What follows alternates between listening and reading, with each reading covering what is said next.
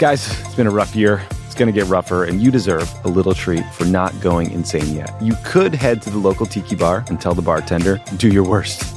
But we have a better idea for you, which is pick out something from the Crooked Store. The store is stocked with tons of new merch. It's perfect for the spring. And classics like the Friend of the Pod tees that you'll be wearing long into the next administration or the next fascist dictatorship, depending on how things go. Pick up a new tee for the warm weather ahead, a mug that'll remind you to stay involved this election year, or a hat celebrating your favorite pod. Go to crooked.com slash store to shop.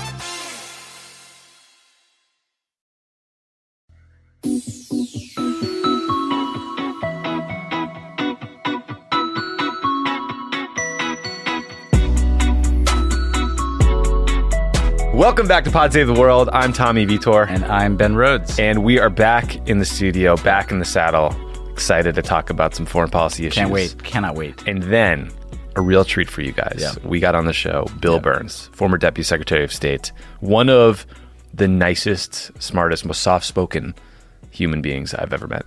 Yeah, Bill Burns is uh, the reason he's a good diplomat is like he'll have a conversation with you and he'll kind of seduce you in the conversation.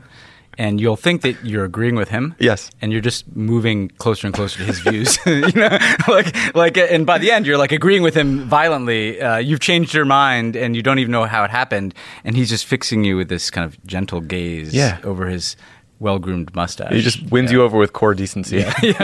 but seriously, like Bill, uh, you know, I think he was the highest ranking foreign service officer Yes. ever the State Department at Yeah. Deputy Secretary of State. That doesn't ever happen. But he held a whole bunch of other positions like Yeah.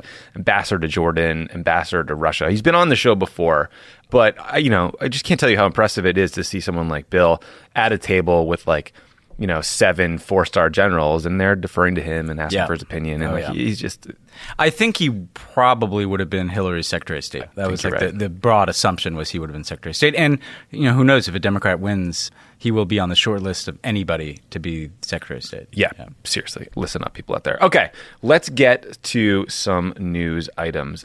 I want to start with something that you texted me this morning that made us both very annoyed. Yeah. So, the New York Times reported that the NSA has quietly shut down a program that analyzes Americans' domestic call logs and texts. Uh, that's otherwise known as metadata. I want to be clear that we're not mad that they shut this program down. We're mad about the rest of the story. Yeah. So, this program started in, in after 9 11.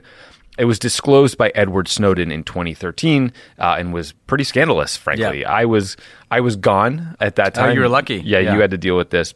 So the the program, I think, as it was constituted, then ended and was replaced by something uh, far more Orwellian named the USA Freedom Act. yeah, yeah. 2015. God, why do we do that?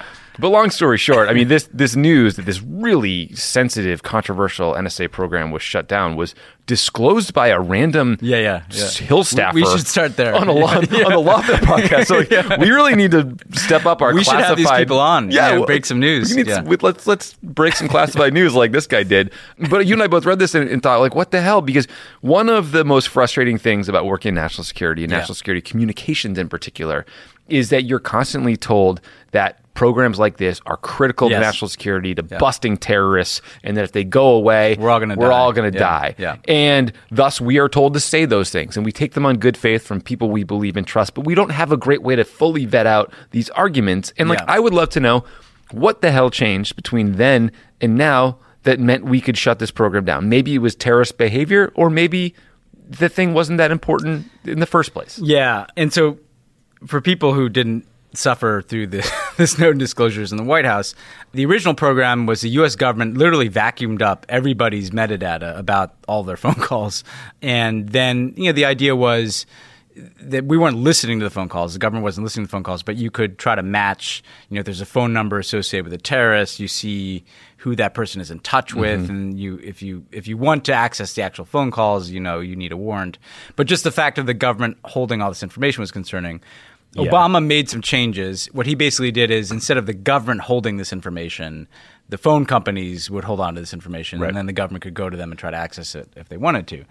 But I think what is really frustrating is, you know, the view of the NSA articulated at the time that you know we as the uh, in the White House had to wrestle with is that this was essential. You know that that if we didn't have this tool, there would be terrorist attacks. And if this random Hill staffer is correct, like the government isn't even using this capability Mm-hmm. anymore, and so therefore it's likely this program could expire, and that we have to acknowledge totally contradicts what we were being told, and frankly, what we ourselves, or at least me, you weren't there anymore, Yeah. said, which is that this was an essential tool. Now, again, we did reform it in the in the Obama administration to, to take this metadata out of the government's hands and leave it with the phone companies.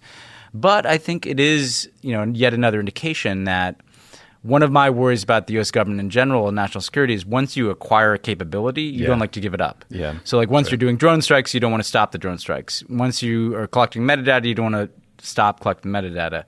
And I think this could hopefully be an example of all these post 9 11 powers that the government gave itself. If it is true that you really don't need these, that they're not essential, then you shouldn't be doing it. You know, you don't Yep. you don't just kind of create a hedge and say, okay, we're going to collect everybody's metadata just just in case. No, you you should only be doing the type of surveillance that is necessary. And by the way, I do believe that some surveillance is necessary if you want to disrupt a terrorist attack. Like you need to be able to get into certain people's emails, right? But uh, again, I think uh, a frustrating sign that that perhaps. This wasn't quite as essential as Yeah. uh, we, we were cast to, so, to believe. in fairness to the NSA, maybe the program's no, no longer useful Yeah. because all the terrorists moved to WhatsApp and Signal and other encrypted apps. Yeah. Look, that's a Yeah. charitable explanation. But we should say that while the NSA wasn't listening to the substance of everyone's calls, you can learn a lot about someone from their metadata. If they're having an affair, you know what's happening. You basically know where they are at certain times. Like you can figure out a lot about someone's pattern of life. So it's it's Yeah. intrusive. The other thing that's crazy about this story is this again, random Hill staffer on a podcast discloses that in part the program was shuttered because of technical irregularities that had contaminated the agency's database with message logs it had no authority to collect so they had to purge them so what that also says is the fix that obama tried to put in place did not safeguard our civil liberties in the way we thought it was so again it's like it's hard to trust It's hard. the It's nsa hard. here Yeah. Yeah. I mean, yeah, I think it does demonstrate. I mean, what Obama was trying to do was to say that there are certain capabilities that are necessary.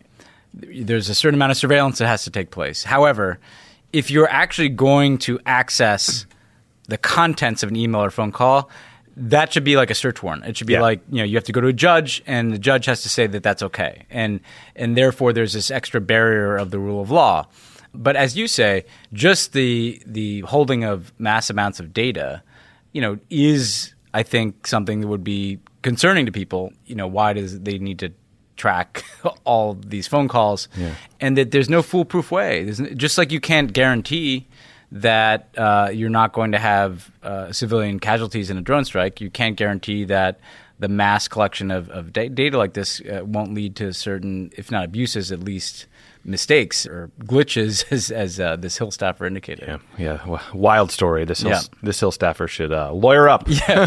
because DOJ is going to call. So he was he's an aide to to McCarthy, and uh, I saw that he got that McCarthy's office got asked for comment, and like, oh, we're not commenting on this. "Oh, God." and I was like, that guy must have had a pretty shitty day at work. Yeah, that's a tough you day at work. uh, Switching gears a little bit, uh, according to a tweet storm from Senator Chris Murphy of Connecticut, a fantastic U.S. senator, the administration's briefing on the death of Jamal Khashoggi was a disaster. It included no one from the intelligence community. It had no one uh, at a senior level from Treasury or State.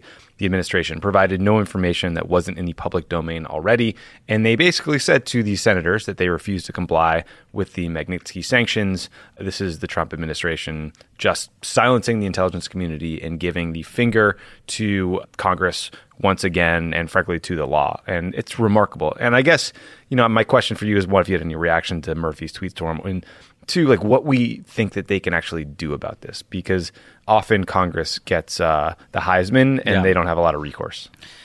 Well, it, what's amazing about Murphy's tweet storm is uh, the description of this briefing, right? So they're supposed to be briefed on what happened to Khashoggi, what we know about it, and they didn't even send anybody from the intelligence community. Yeah, that's a- right.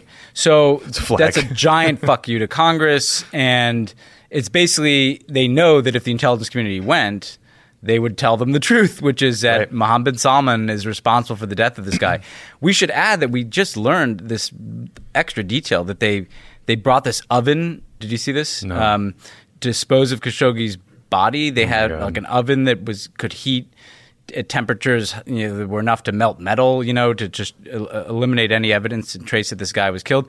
Again, another indication that this was premeditated. I was going to say, what a coincidence! Yeah, they I brought mean, their you know, superheated just, oven, just like they brought all the you know the the bone gruesome saws. bone saws. So clearly, this is a premeditated murder of a journalist who works for an American publication, the Washington Post, who lives in the United States in a third country. Clearly, our intelligence community has information that MBS is responsible for this, and they want to shut that down. They want to just pretend like it never happened. Congress is a co equal branch of government.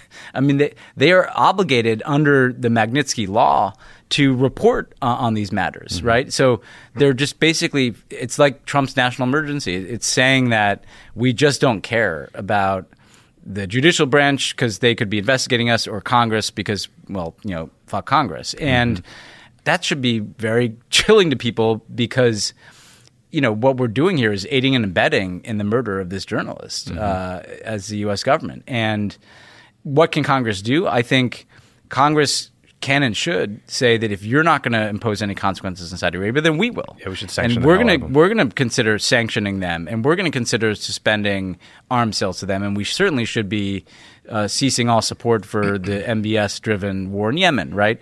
So I think Congress can step up here and, and pass some laws and, and compel this administration to hold people accountable for the murder. Yeah, you're starting to see some inkling that Congress, or at least on the Senate side, is a little bit fed up with being pushed around by the Trump administration. I mean, at least like Rand Paul coming out to vote in favor of the resolution that would prevent Trump yeah. from stealing money from DOD to pay for his bullshit wall on yeah. the southern border. Like they're, they're, starting to grow a spine. At least the, the ones up for reelection. Yeah, they used to pretend to be like institutionalists who cared about yeah. Congress, right? And you know, the Democrats when we were in office, if we didn't brief them adequately on something, we'd hear a lot about it, right? Mm-hmm. Um, and you would think that these Republicans know they're going to be there, a lot of them, after Trump leaves, right?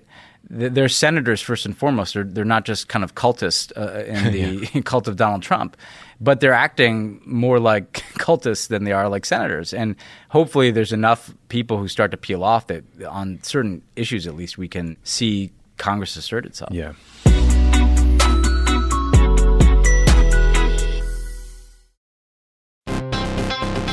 Right, people, we all know the stakes of the 2024 election are high, whether it's keeping the Senate, taking back the House, or stopping Republicans at the state level. If you're ready to make a real difference, sign up for Vote Save America's 2024 volunteer program. And just to make it interesting, we're pitting you against each other. Vote Save America will sort you onto a team, east or west, and you'll compete with a community of other volunteers to maximize your impact on the ground with opportunities tailored to you and the causes you care about. The team with the highest volunteering stats could secure the biggest prize of all, the continuation of American democracy. Head to votesaveamerica.com slash 2024 now and get ready to organize or else. This message has been paid for by Vote Save America. You can learn more at votesaveamerica.com, and this ad has not been authorized by any candidate or candidates committee.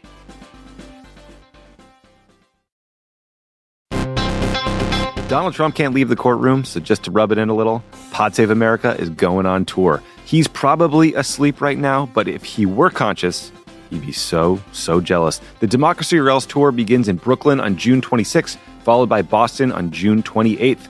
Then we go to Madison, Phoenix, Ann Arbor, and Philly. See all the tour dates and get your tickets now at crooked.com slash events.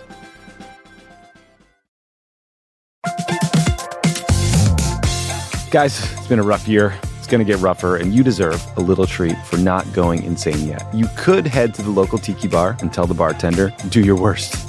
But we have a better idea for you, which is pick out something from the Crooked store. The store is stocked with tons of new merch. It's perfect for the spring. And classics like the friend of the pod tees that you'll be wearing long into the next administration or the next fascist dictatorship, depending on how things go. Pick up a new tee for the warm weather ahead, a mug that'll remind you to stay involved this election year, or a hat celebrating your favorite pod. Go to crooked.com slash store to shop.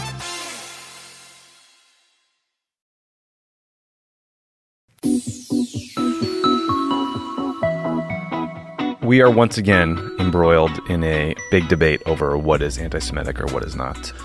It's because at a recent event, uh, freshman Congresswoman Ilhan Omar said the following quote, I want to talk about the political influence in this country that says it's okay for people to push for allegiance to a foreign country. Uh, she was referencing Israel.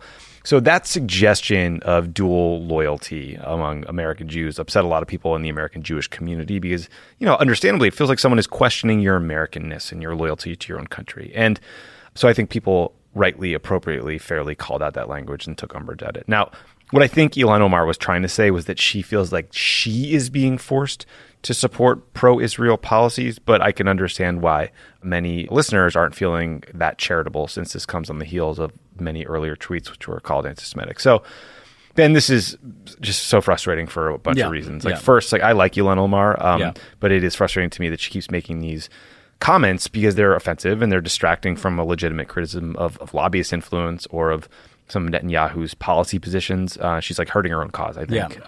Two, there is rampant hypocrisy in Republican circles. They're way harder on Ilhan Omar, a Muslim woman, than they are on Trump uh, when he does and says things that are like they're blatantly anti-Semitic. When he Yeah. told a bunch of Republican American Jews that you know they didn't like him because he didn't want their money. Yeah, I yeah. believe that was in the primary. Yeah, Uh, he called them good negotiators. Yeah, I mean, like- e- every Jewish stereotype. You know, every yeah. stereotype he can muster in his addled brain, he busts out.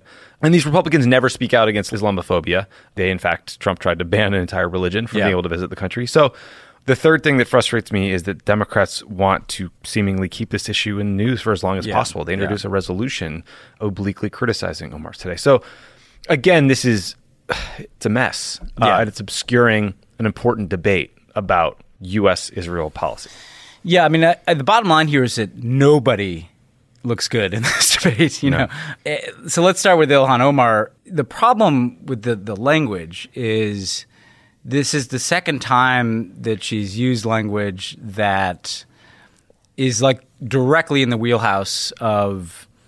I'm not going to use the word trope here. Yeah. Uh, you know, historic allegations leveled at Jews. So, Yeah. you know, I I'm not a religious Jew, uh, but my mother's Jewish, and my family was rooted in Europe, and so clearly there were family members, people I was related to, killed in the Holocaust, right? And this question of dual loyalty, you know, that was one of the things that Hitler ginned up. You know, that essentially Jews stabbed Germany in the back in, at the end of World War One, and it's because they, you know, weren't loyal above all to Germany. So, I don't think Ilhan Omar was meaning to echo that, Yeah. but there is a clumsiness. Yeah, that's a deep, fraught People history. should understand that the, the- if you're just looking at this on Twitter, you know, there there are deep nerves to the dual loyalty thing and the Jews control everything with money thing that predate American, Yeah. you know, even the, the debate on these issues in America. I want Ilhan Omar to succeed. I think she's talented. I think she's earnest. I do not think Ilhan Omar is an anti-Semite. Like there's there's nothing about anything she said that suggests that she has some visceral dislike of Jews. Um, uh, she's just been very careless in her language about certain stereotypes that have historical re- resonance. So that's you know something I'd like to see. And frankly, we were just talking about this, Tommy. I'd also like to see her. You know, I welcome a diversity of views on on Israel and the mm-hmm. Democratic Party. I think it's healthy to have different you know polls, people on different points of the spectrum. She's m- more critical than even I am of the Netanyahu government. That fine. Like let's have a big tent of views on these things. But she should be making her case about policies. You know, like I'd actually like to hear her say, like, what does she think that we should be doing to help Palestinians suffering in Gaza, or mm-hmm. like, what does she think we should be doing to promote a Palestinian state? Like, she, my advice to her would be to focus your energy, your comments on the policy that you'd like to see put in place, um, because when you kind of get into this territory, you know, you end up in this kind of uh, circular firing squad. Second, I don't think the Democrats are right to have this resolution because it. First of all, it's not necessary. It's prolonging this conversation, and frankly, it does raise questions about like, well, why this? I mean, people say racist stuff all the time in, in Congress, or they they use stereotypes against uh, Latinos. I mean, we could use a lot of whataboutism here, but the reality is, if you're only going to call out a black Muslim woman for making comments about Israel, and you're not going to call out a lot of other behavior, then that's not a great look, you know? And so either you're going to have to do these resolutions over and over again every time somebody says something, or you're basically indicating that you you're singling this one member out when yeah. she's far from the only member of Congress who said something offensive. I think there was a member who yelled like "Go back to Puerto Rico" or something uh, recently. Recently, right? Yeah. And you know that kind of passed. Also, like Steve. I mean, again, I don't want to do what whataboutism either, but Steve King said racist, disgraceful things for decades. He was retweeting white nationalists as recently as like a, a week or two ago. He was stripped of his committee assignments, but I think like he is the egregious example where some sort of serious congressional action is warranted. I, I don't know what this resolution does that putting out a statement and saying your piece wouldn't have done. Well, and let's have like a, an even more uncomfortable conversation here. The, the anti-Semitism that is literally putting people's lives at risk in the U.S. is not emanating from people like Ilhan Omar, right? Like the fucking asshole who shot up a bunch of people in a synagogue in yeah. Pittsburgh wasn't motivated – by opposition to Israel. No. He was motivated by vile anti Semitism and by the President of the United States, who is trafficked in hate and trafficked in bigotry of every kind against Jews, against Muslims, against black people. The anti Semitism that, that we have to be worried about infecting our body politic is actually not like criticism of the Israeli government. It's mm-hmm. criticism of Jews here in America, right? Mm-hmm. And so that to me is what is particularly infuriating, I guess, about like the fact that we whip ourselves into a frenzy when Ilhan Omar says these things. Meanwhile, when there were reports about white supremacist terrorism, like the Republicans are trying to suppress that in our administration, right? Yeah, yeah. Uh, I, I, mean, if you want to talk about anti-Semitism that is dangerous, we should be talking about the President of the United States and the, and the words that he uses. And we should be talking about why it is that more and more white supremacists are being radicalized coincident to Donald Trump being president. I don't think that is a coincidence, you know. So, and then lastly, the kind of spiking of the football on on Ilhan Omar by you know some of her critics, um, including the president. Yeah, uh, but in in the in, in the kind of pro-Israel uh, side of the debate, I always pause because uh, I think you can be pro-Israel while also being critical of the Netanyahu government. I do have a problem with. I mean, long before Ilhan Omar, we talked on this podcast about how they reflexively call people anti-Semitic. I was called an anti-Semite frequently for supporting Barack, the Iran deal. Barack Obama was yeah. for supporting the Iran deal. Uh, I remember Obama said the same people who led us into war in Iraq are trying to lead us into war with Iran. And they said that's anti-Semitic because you're repeating the anti-Semitic trope that Jews are warmongers. When he never said anything about Jews, uh, he was, and frankly, John Bolton was who he had in mind because he'd written an op-ed saying bomb Iran, and John Bolton's not Jewish. So yeah, I mean, last time I checked, Colin Powell did a pretty uh, solid presentation at the UN. Uh, let us into yeah, Iraq. exactly. And so I think there is a danger of the overuse of this this attack mechanism. Yeah. You know that because it does make people think. You know, and you saw that in the congressman who tweeted, "It's unacceptable to question U.S. support for Israel." You know, I think that you used a very good phrase uh, on the BDS issue, Tommy, where you said that the opponents of BDS are kind of hanging a lantern on this issue in a way that will actually could boomerang on them, where mm-hmm. people say, "Well, why can't we speak out against Israeli policies on college campuses, or why can't we choose on our own if we want to boycott certain products that are made in Israel?" And again, I think that it's not helpful to Israel if there's this kind of use of overwhelming force against its critics every time something like this happens because it leads people to ask like w- why can't we question this relationship with this government in Israel that is increasingly undemocratic yeah. and and led by someone who may be criminal and and it shows no empathy whatsoever to the Palestinians you know the same day that this criticism was happening I, I noticed we literally ended having a consulate in Jerusalem that was our, our, representative for many years to the Palestinian people. Mm-hmm. Because we moved our embassy now, we're just going to have one embassy uh, that is in Jerusalem, and it's the embassy to Israel, and we have no diplomatic representation of Palestinians. That's a bigger story yeah. than what Ilhan Omar said. Right. Like the, the fact that we're basically through our policies, like not even our, our, our, words here, we're indicating that we don't even recognize the, the Palestinian. Who are they? If they, they don't they don't have a state now, there are these people living in the West Bank. Their land is being taken away. The settlements are encroaching further and further into the West Bank. We retracted our diplomatic recognition of them. They're just these stateless people. What is our policy towards them? That to me is is pretty offensive if you care about human rights as well. And and so Uh, again, I think Ilhan Omar doesn't do herself any favors because she should be making a debate about that and Yeah. saying like she should be saying like why are we shutting down diplomatic representation of the Palestinian people instead of kind of engaging in this dual loyalty trope.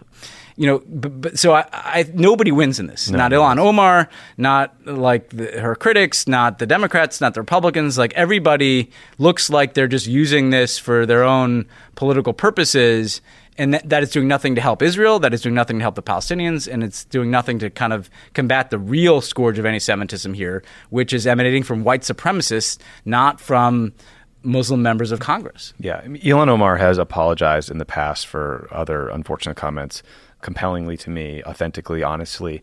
She needs to fix this because she's she's hurting her own cause. But that said, it also doesn't justify. I mean, someone in the West Virginia State House put up a poster that had a photo of the twin towers getting struck on 9/11 with her face. You know, people are making death threats against her, right? So like we Yeah, it, I- this is go it goes in a dangerous place when everyone Yeah. demagogues these issues. I get that if I, if I look, I had a Muslim assistant, a wonderful woman named Rumana Ahmed who wrote a, a, a great piece for the Atlantic a couple years ago. But um, she wore hijab and she would get harassed on the the metro on the way home.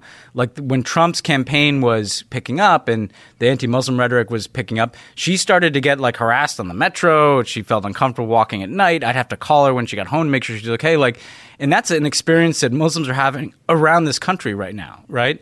And I do understand the frustration of Muslims saying like, well, how come nobody cares about that? Yeah. You know, and how come nobody's calling that out, right? And that's, I think, a very legitimate expression. And I should say that Jews have traditionally been allies with other groups who felt marginalized. In the mm-hmm. civil rights movement, Jews were huge supporters of Martin Luther King because they saw solidarity amongst minority groups and, and marginalized people. I, I would hope that American Jews could express solidarity with what Muslims are going through just as fiercely as they also police this kind of speech that is hurtful to Jews. Like that's been one of the great attributes in the Jewish community in this country. And if something good can come out of this, I do hope that there can be that kind of allegiance among uh, the, Jewish community and the Muslim community here in the United States. Agreed. Okay, one more topic that is, uh, frankly, I'm a little sick of talking about, but we must. Okay, so a few months ago, Trump said we're getting all our troops out of Afghanistan.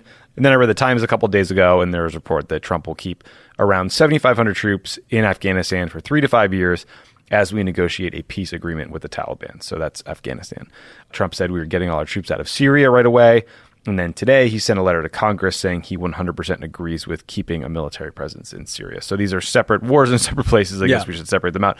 First of all, okay, so with Afghanistan, I feel like when we did President Obama's Afghanistan and Pakistan review back in 2009, the military told us, or told Obama, that a presence of under around 10,000 troops or so was indefensible and thus not an option because you wanted to have Force two protection, platforms yeah. for force protection, right? You you need basically two runways. So if one infrastructure is overrun, you can send forces from another place to defend them. So that confused me. Second, I'm glad that they're negotiating with the Taliban and maybe a power sharing agreement is inevitable, but I guess seeing it written in that way was stark. And I just also imagined the reaction from the Lindsey Grahams of the world uh, had this been an Obama deal.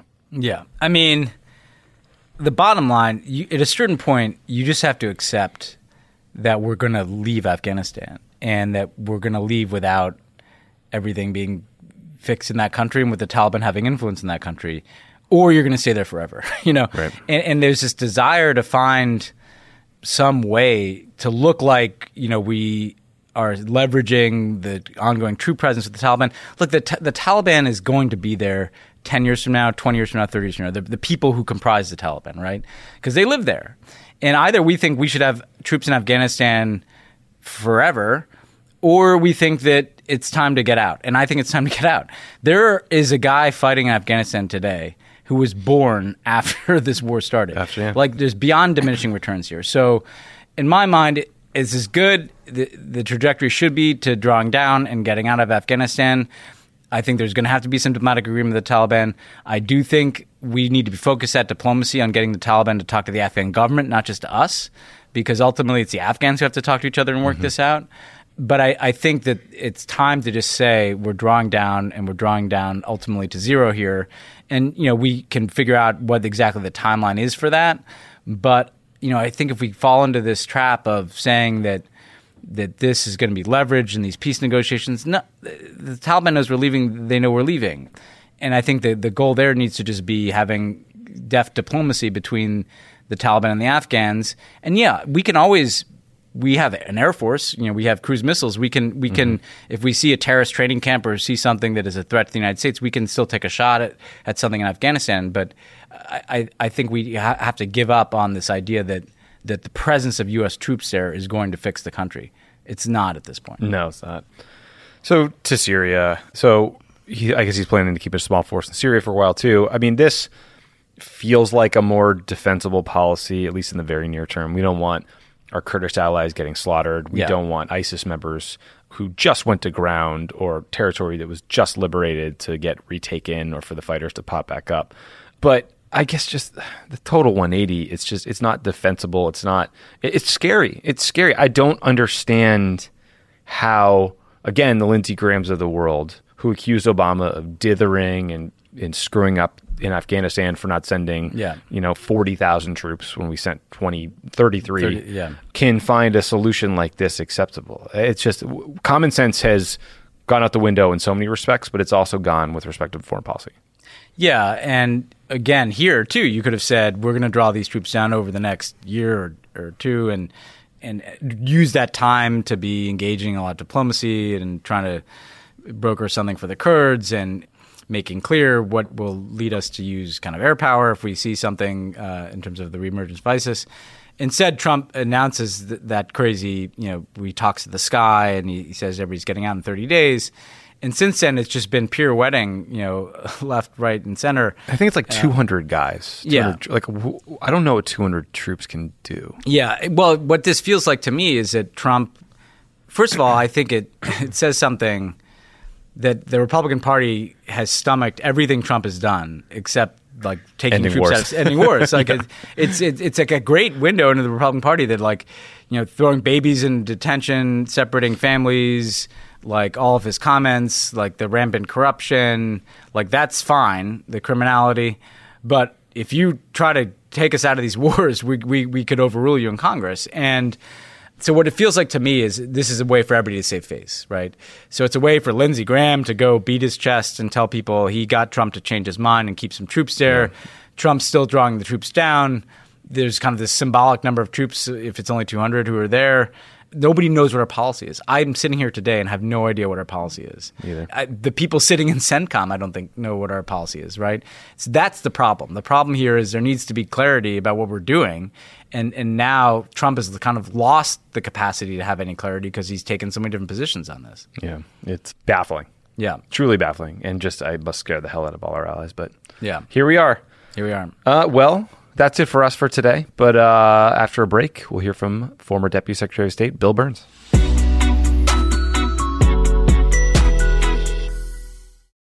Are you like me and tracking the polls obsessively this election year? Well, Dan Pfeiffer's right there with you, and he's taking them seriously, but not literally. Take an average of the polls. Don't forget about any one poll. And the thing that we try to tell everyone in every episode of this podcast is a poll that has Biden up to and a poll that has Biden down to. They all tell you the exact same thing, which is this is a very, very close race. The goal of this podcast is to help people understand polling and freak out about it just a little bit less. Explore the latest polls, what they actually mean, and whether or not it's time to hit the panic button. Tune into Polar Coaster with Dan Pfeiffer, Crooked's latest subscriber exclusive show. To get access, subscribe to our Friends of the Pod community only at crooked.com slash friends.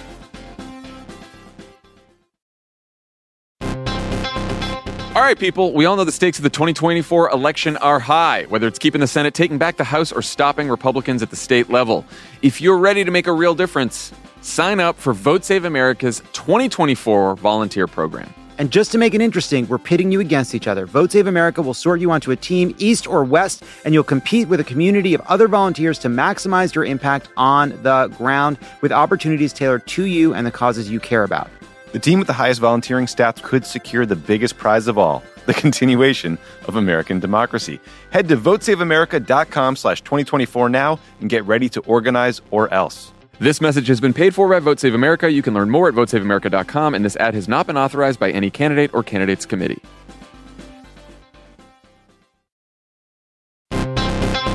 Donald Trump can't leave the courtroom, so just to rub it in a little, Pod Save America is going on tour. He's probably asleep right now, but if he were conscious, he'd be so, so jealous. The Democracy or Else tour begins in Brooklyn on June 26th, followed by Boston on June 28th. Then we go to Madison, Phoenix, Ann Arbor, and Philly. See all the tour dates and get your tickets now at crooked.com slash events.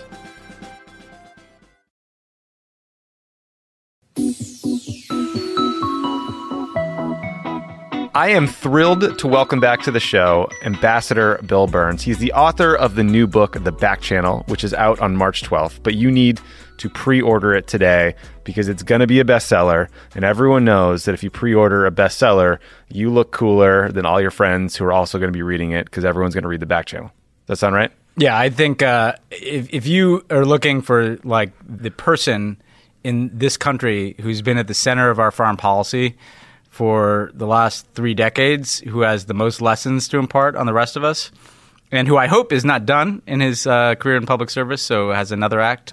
You definitely need to check out this book. There are great stories in it. I've read it. You know, Bill served as ambassador uh, in Russia and Jordan. He troubleshooted in the Middle East. He was deputy secretary of state. He opened the secret channel with the Iranians in Oman that led to the Iran nuclear deal. There are great stories and great insights here about our foreign policy. So run, don't walk to the pre-order button on your computer for this one, guys. Bill, thank you for being here. I hope that was uh, uh, an extended enough plug. It's great to be with both of you guys, and certainly one of the highlights of my checkered career was the chance to work with both of you and the Obama administration. so thank you um, so much. So there's a great course. Uh, there's a great passage in the book from when you were just a young, young, maybe even pre-foreign service officer. I think you might have been taking your foreign service exam when you were asked, I believe, by your examiners, what's the biggest challenge in American foreign policy today? And you replied, I think it's us. After Vietnam, we have to do a better job of understanding which problems we can solve and which we can manage. I thought that was a beautiful distillation of an important argument. When you look at the amount of money and time spent in Iraq and Afghanistan and the Middle East peace process, for example, do you think that we are still the biggest challenge? Yeah, I think if anything, that lesson has deepened, you know, over the 35 years ago or so since I first took the Foreign Service exam. I mean, I think, you know, today, as both of you guys know very well, there's a pretty big disconnect between people like me, you know, card carrying members of the Washington establishment, and lots of American citizens um, who don't, I think, need to be persuaded of the importance of disciplined American leadership in the world. But what they're not so convinced of is the disciplined part. And, you know, that was both a result of uh, a tragic war in Iraq in 2003, of the financial crisis in 2008, but that disconnect still looms pretty large. And so, in a sense, the, the challenge, the problem in a way, is still us bridging that disconnect. And you know, whomever got elected in 2016 was going to address, was going to have to address it. I just think President Trump over the last couple of years has widened that disconnect and aggravated it rather than uh, making it better. Bill, I mentioned this on the last podcast we did, which is I was in Munich at the Munich Security mm-hmm. Conference, and you know what was interesting to me and a little you know troubling, and, and it speaks exactly to what you were just saying, is that you could have basically picked just about anybody out of that crowd and found support for continued troops in Afghanistan, continued troops in Syria, criticism of Obama for not going into Syria against Assad.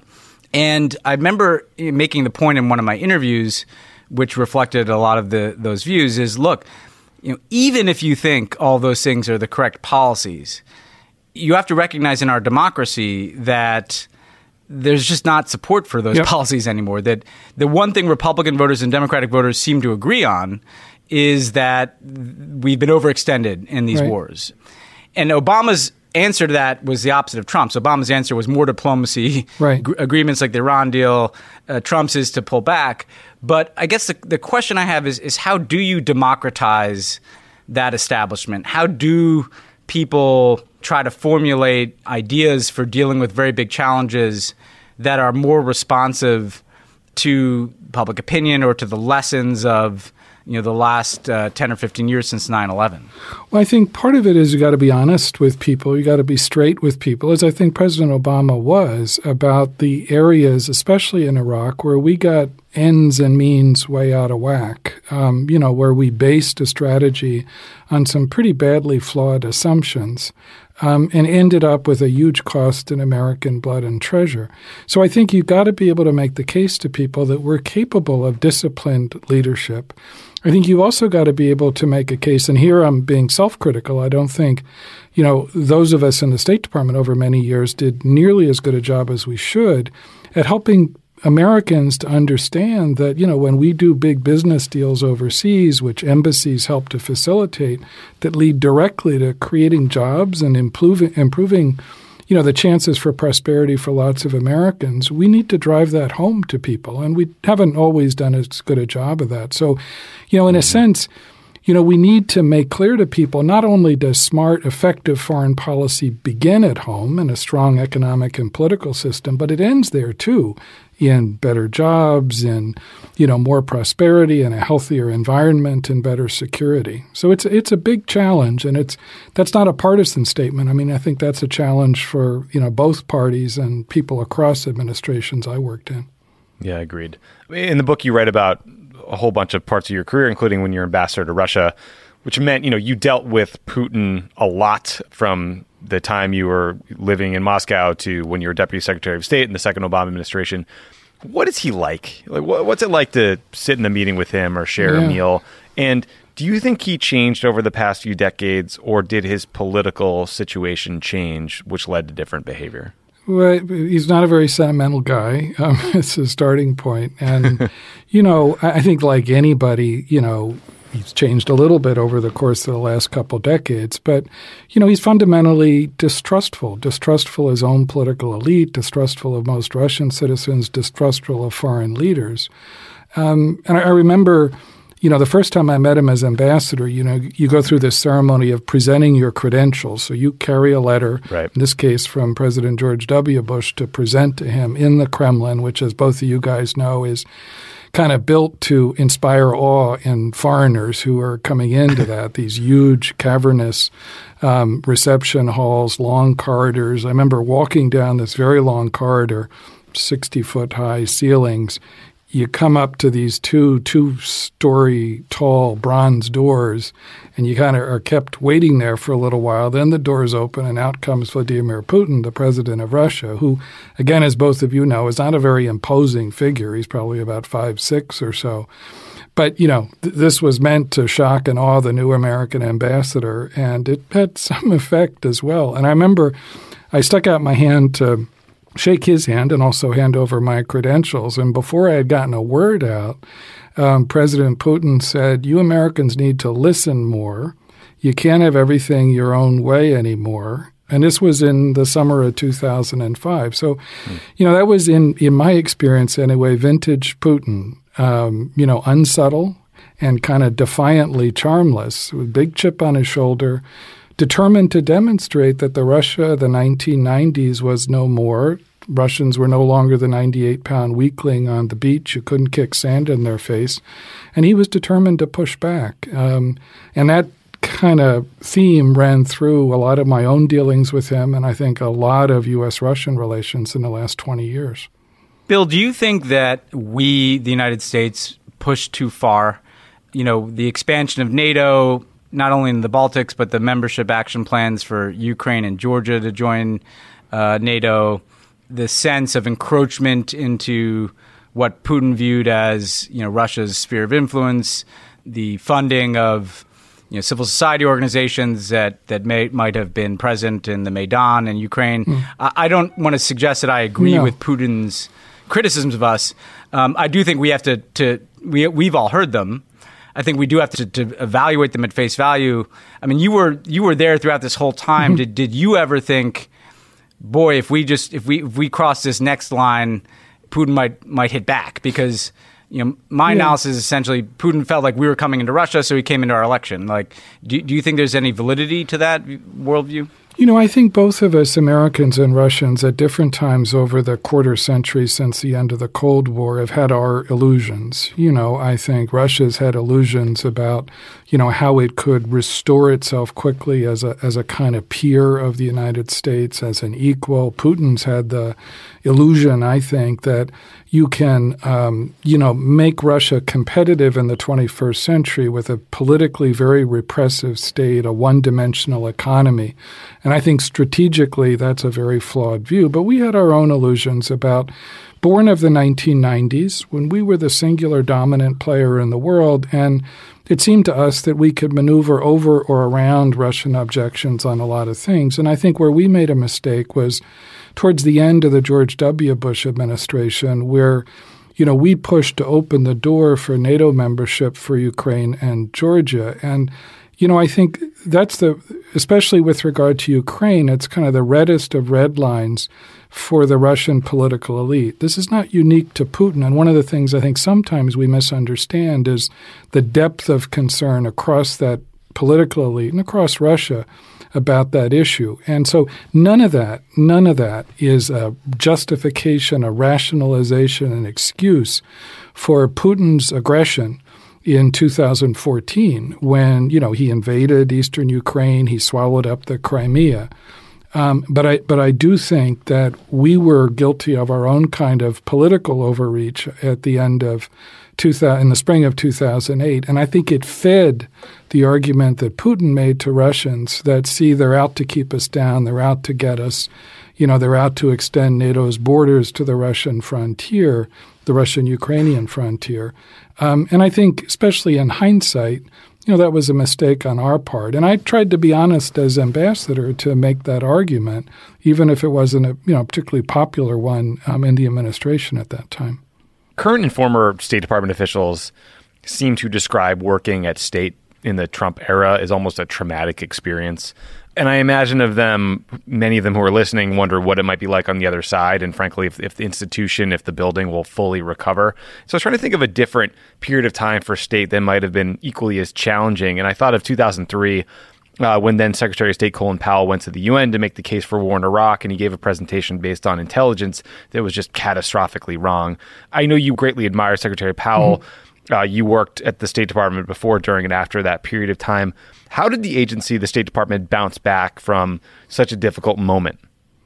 It was it was a rough time, and you know, and you know that period well, Ben, from your work on the Iraq Study Group with Secretary Baker and with Lee Hamilton. Um, it was a it was a painful period when, you know, I, I've seen lots of moments of differences between agencies um, you know, during different eras in Washington, but that was the, the most intense. The differences between Powell's State Department, Rumsfeld's Pentagon, differences with Vice President Cheney's staff in the White House. And it was a another collection of illusions which led us down, you know, what truly was a tragic path in Iraq in 2003.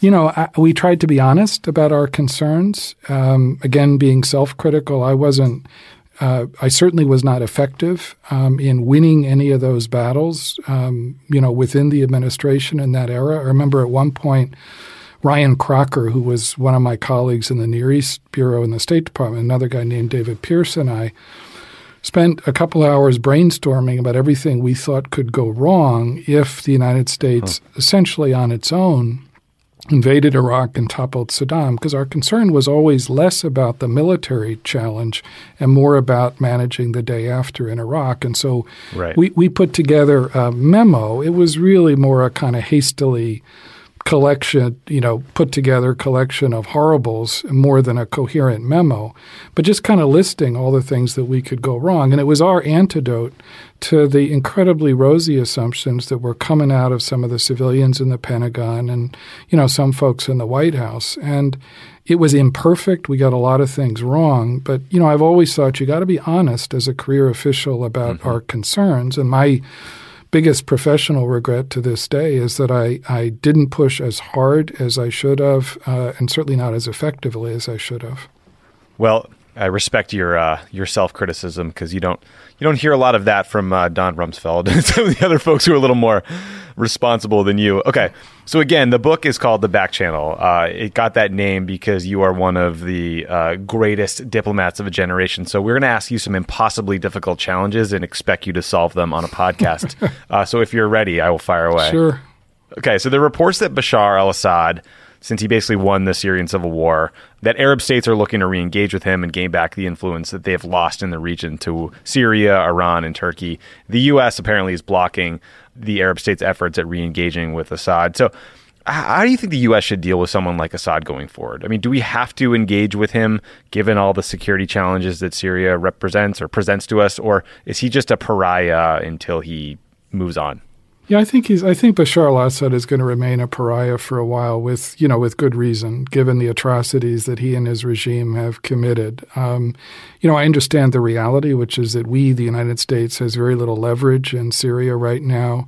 I do think it's important for us to work with, you know, the Russians to the extent we can, the Turks and others to try to reduce the dangers of escalation. You know, Syria right now is a really crowded and combustible landscape. You can have Israelis and, you know, Iranian, um, you know, Quds Force um, soldiers mm-hmm. bumping into each other. You can have Turks and Kurds bumping into each other. It's in all of our interests to try to reduce the dangers of that right now.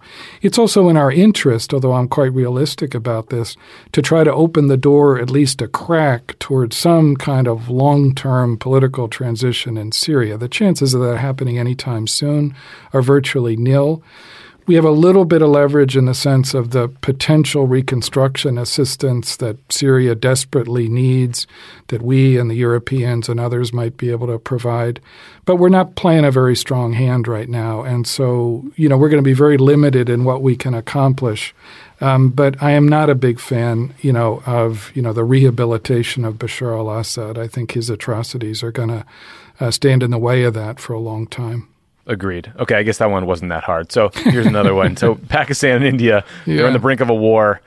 If you got called to the Oval Office right now and President Trump told you to go mediate the conflict, what would you do? How would you go about trying to cool this thing down?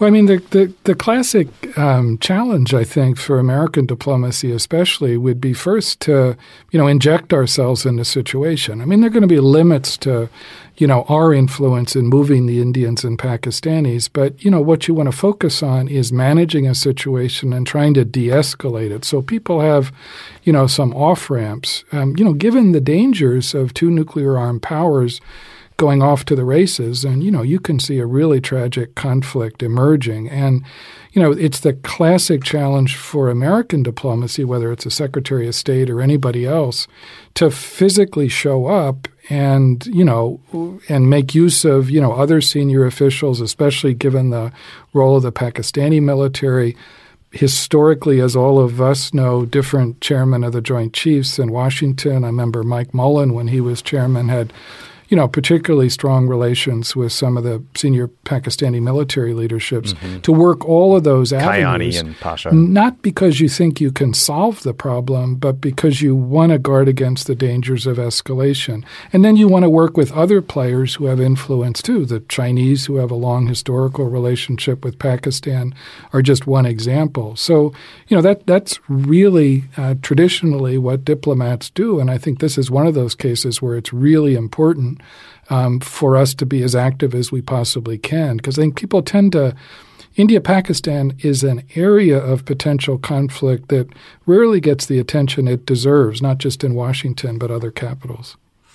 Bill, I, I, just wanted to ask a, a, couple of Iran questions. One, mm-hmm. you know, that I'm you you definitely talk about in your book, and then then one about where we stand today. Uh, but first, to, to, deal with the history. Yep.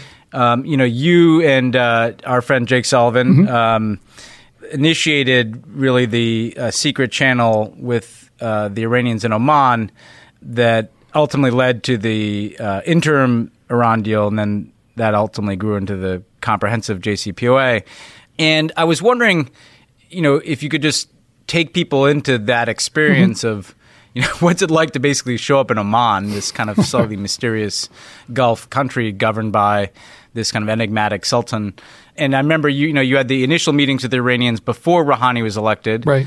And then after Rouhani's election, you know, we have a, a slightly more you know open Iranian leadership in terms of engaging uh, the U.S. Right. But in those secret talks, but you know, not even really getting into the the issues, mm-hmm. you know, yet. But how do you build trust? With interlocutors who represent a government that chants death to America? How do you build a personal rapport yeah. as someone opening literally a back channel? Yeah, well, I mean, you know, trust is probably an overstatement in a way, um, in the sense that the, the, depth of mistrust on both sides, given the fact that we had spent 35 years without sustained diplomatic contact since the Iranian Revolution in 1979, and then the hostage crisis which followed it. So, you know, it was a it was a minefield in U.S.-Iranian relations. You know, throughout the course of my career, in a sense, it was a a cloud that hung over the whole of my career. I remember taking the Foreign Service exam at the old U.S. Embassy in London uh, the same week as the as you know our diplomats were taken hostage in Tehran. So sort of throughout my career, it was hanging out there. But I was profoundly convinced um, and more importantly, President Obama, as you guys know, was profoundly convinced that we had to test diplomacy with regard to, you know, Iran's uh, unrestrained nuclear program to see after a decade at war, you know, since the 2003 Iraq War in the Middle East, that we could demonstrate that diplomacy could produce results too. Now, it wasn't just about talking to Iranians. It was, as you guys know, about building up leverage, political and economic, and potentially military leverage as well. So, what the president did in the first term of his administration, President Obama, was to build unprecedented pressure against Iran. Um, you know, the value of their currency had dropped by 50%, the value of their oil exports had dropped by 50%. So their minds were focused when we first engaged at the very beginning of March of 2013 in Oman. The Omanis were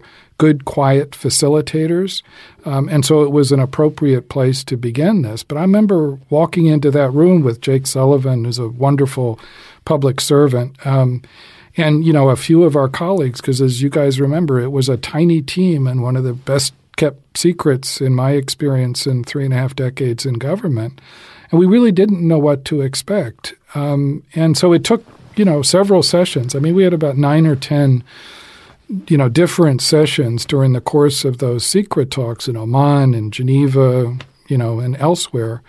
Um, to to sort of test the proposition. And I, I wouldn't say we ever built trust, but I think we did build over time a fair amount of professional respect in the sense that those guys understood we were speaking for President Obama and for Secretary Kerry then. Um, and that we could deliver on the things that you know we were committing to, um, and they demonstrated the same thing on their side, and so that's what led, you know, ultimately working very closely with you know other wonderful colleagues like Wendy, Wendy Sherman and others of our mutual friends in the U.S. government and our international partners. Um, you know, we were able to produce an interim agreement towards the end of 2013, um, which was a pretty good deal, I think, and a very good foundation for what later became the Comprehensive Nuclear Agreement. So, but it was a fascinating experience. It's the kind of thing that you know you prepare your whole career for. Um, it didn't produce a perfect agreement in the end, but perfect is rarely on the menu for diplomats.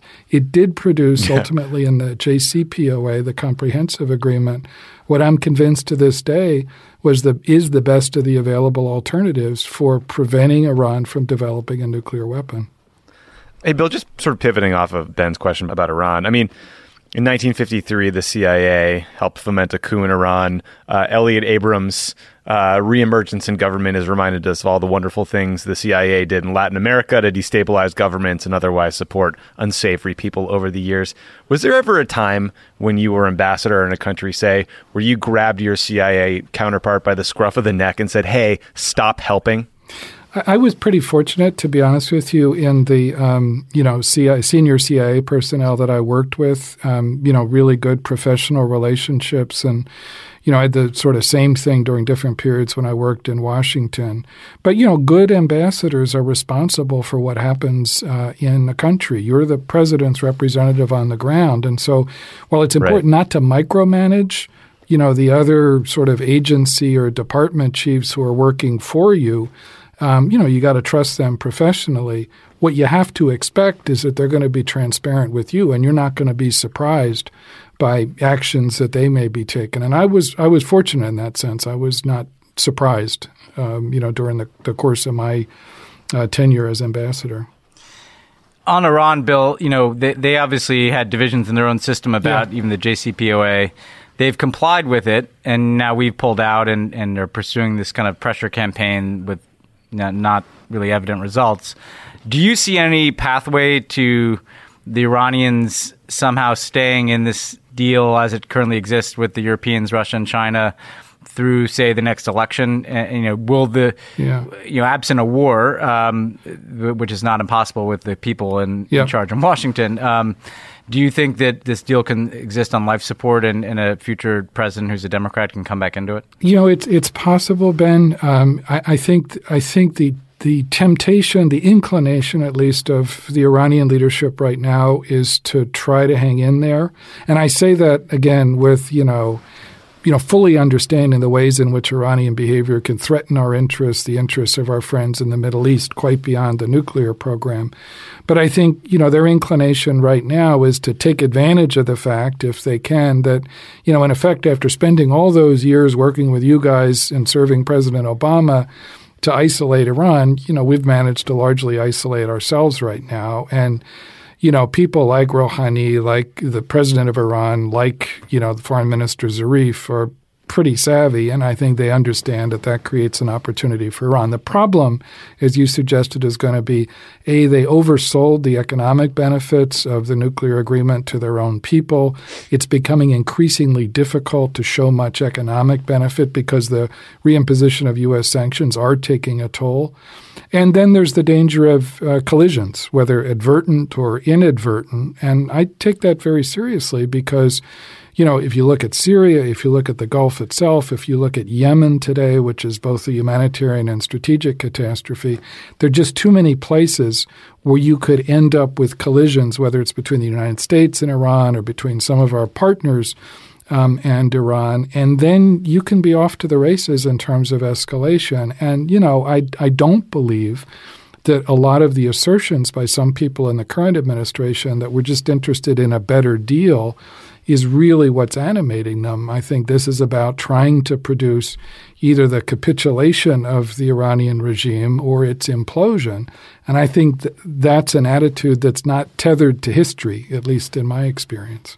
Yeah, agreed. Uh, fraught, to say the least. So, Bill, last question for you. I mean, the amazing thing about your job as a diplomat is you got to go personally spend time with, meet, debate leaders, both famous and celebrated, and then infamous all across the globe. People like Putin, I imagine Gaddafi, Saddam Hussein across your radar screen at some point. Were there foreign leaders that you found to be really capable and impressive that you met along the way that stand out? Or the, I guess the flip side of that, were there particularly terrible people to deal with that you are glad uh, are no longer your problem? Yeah, I mean Gaddafi. I mean Muammar Gaddafi, the you know former leader of Libya, was certainly the strangest foreign leader with with whom I ever dealt. Anyway, I, you know, that was another set of back channel talks when we were talking to Libyans. This goes back to the early 2000s when I was running the Middle East bureau in the State Department, and we were negotiating quietly with the Libyans first about their renunciation of terrorism and the settlement of you know their responsibility for the Lockerbie disaster in which you know nearly 300 you know innocent people were killed on an airliner over Scotland. Um, and then ultimately that led to the continuation of talks to get Gaddafi to give up what was a pretty primitive nuclear program at the time but you know, during the course of those um, quiet talks, I met with Gaddafi, I think three or four times, and you know, it was always a strange experience. He had this really disarming habit of pausing mid conversation and then staring at the ceiling. Well, I always assumed he was trying to collect his thoughts, but literally for like three or four minutes. And he always, you know, he was a flashy dresser. And so at one point he was wearing what looked like a pajama top with uh, images of dead African dictators on it. And so I would spend the three or four minutes while he was staring at the ceiling trying to identify as many of the dead African dictators um, as I could. But that was that was a a truly um, strange experience. I mean, it, it did produce an outcome that I think served American interests, and that we did get Gaddafi to basically move out of the business of terrorism um, and to give up his nuclear program. But he remained a weirdly repressive leader, and that was his undoing. Um, as both of you guys recall vividly, you know, after the Mm-hmm. revolution in, in Libya um, in 2011. That is a very odd set of pajamas to buy on Amazon or wherever he found I found lost those. interest in wearing Um, pajamas after that. I think that a T-shirt sounds just yeah, fine. yeah. it works John. better. Yeah. Bill, thank you so much for doing the show. Uh, everyone should run, don't walk to purchase the back channel. It is fantastic. You will hear Yeah. an infinite number of stories like uh, Gaddafi in his PJs and then other much more thoughtful uh, policy stuff. Yeah, no, it, Bill, it's great talking to you, and uh, good luck with the book and everything else you're doing. It, it's really exciting that uh, everybody else gets to, to see a glimpse at the, the remarkable career you've already had. Well, thanks so much to both of you. It's really great talking to you. You too. Have a great one. You too. Bye bye. Thanks again to Ambassador Bill Burns for joining the show and to Ben Rhodes, as always, and to all of you great people for listening to the show, for subscribing, for sharing it with your friends, and talk to you next week.